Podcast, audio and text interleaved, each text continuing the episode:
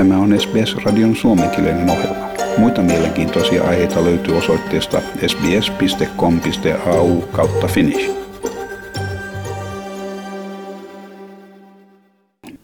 Eurooppa on jälleen lisääntyvien koronavirustartuntojen keskipisteenä aiheuttaen huolestumista joulun lähestyessä. Joissakin maissa harkitaan jo uusien rajoitusten soveltamista ja julkisuudessa käy debatti siitä, riittävätkö rokotukset yksinään pandemian hallitsemiseen. Alankomaat ovat jo palanneet osittaiseen sulkutilaan viikonlopun aikana.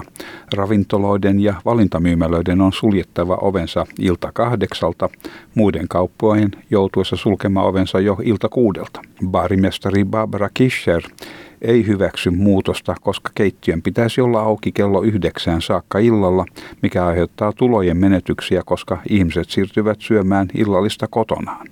It's like shit because our kitchen is open till night, so we lose a lot of money, we lose a lot of hours, and we finally make very good money because we are every day fully booked because we have a very good kitchen, and now we have to close the kitchen two hours earlier So yeah, it costs money. People think it's not fair because I know there's COVID, but the two hours, what's the difference? You know, four hours earlier, and they're gonna have parties in the house now. So.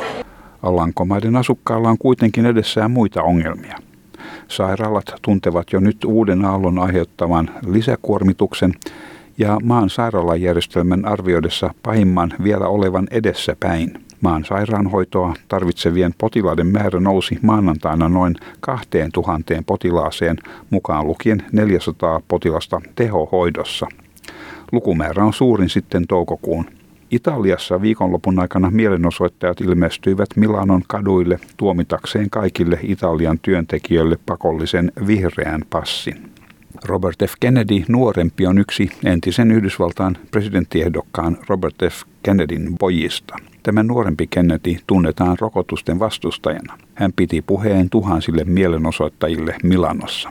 Oh, it's clearly an instrument for controlling the money supply, controlling individual movements, controlling you know, our, our kind of new digitalized economy that gives these totalitarian elements the capacity to control every aspect and every feature of our lives. And the Green Pass is the emblem of that.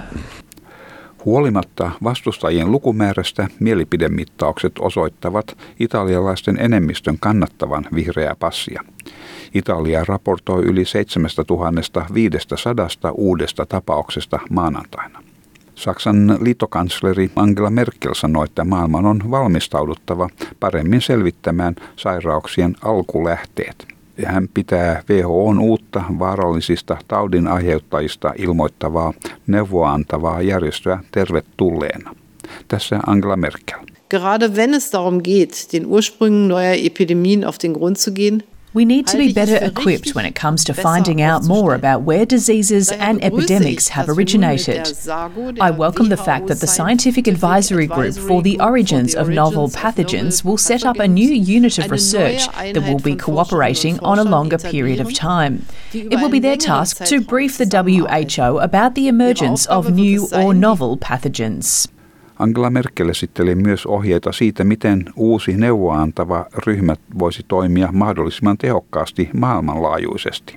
Erstens sollten wir für mehr Zusammenarbeit und Vernetzung sorgen. First, we need to make sure that there is more cooperation and more networking in the field of science, in the field of politics, but also between scientists and politicians.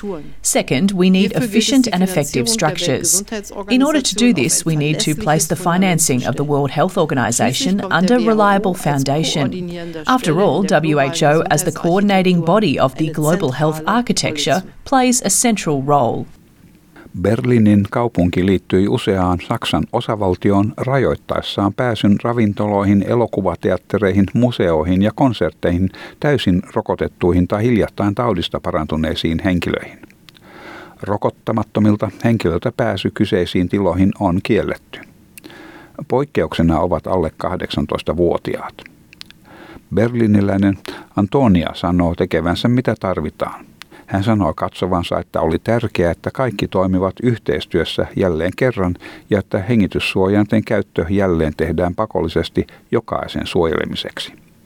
Tällä viikolla Saksan parlamentin on tarkoitus äänestää uudesta koronavirusrajoituksia koskevasta laista. Lain ovat laatineet puolueet, joiden odotetaan muodostavan Saksan seuraavan hallituksen. Tietojen mukaan suunnitelmana on lakien muutos niin, että aikaisempaa tiukempia turvatoimia voidaan tarvittaessa soveltaa. Suomenkielisiä neuvoja voimassa olevista terveys- ja tukitoimista COVID-19-pandemian aikana on tarjolla osoitteesta sbs.com.au kautta koronavirus. Ja tämän jutun toimitti SBS-uutisten Bernadette Clark. Haluatko kuunnella muita samankaltaisia aiheita? Kuuntele Apple, Google tai Spotify podcasteja tai muuta suosimaasi podcast-lähdettä.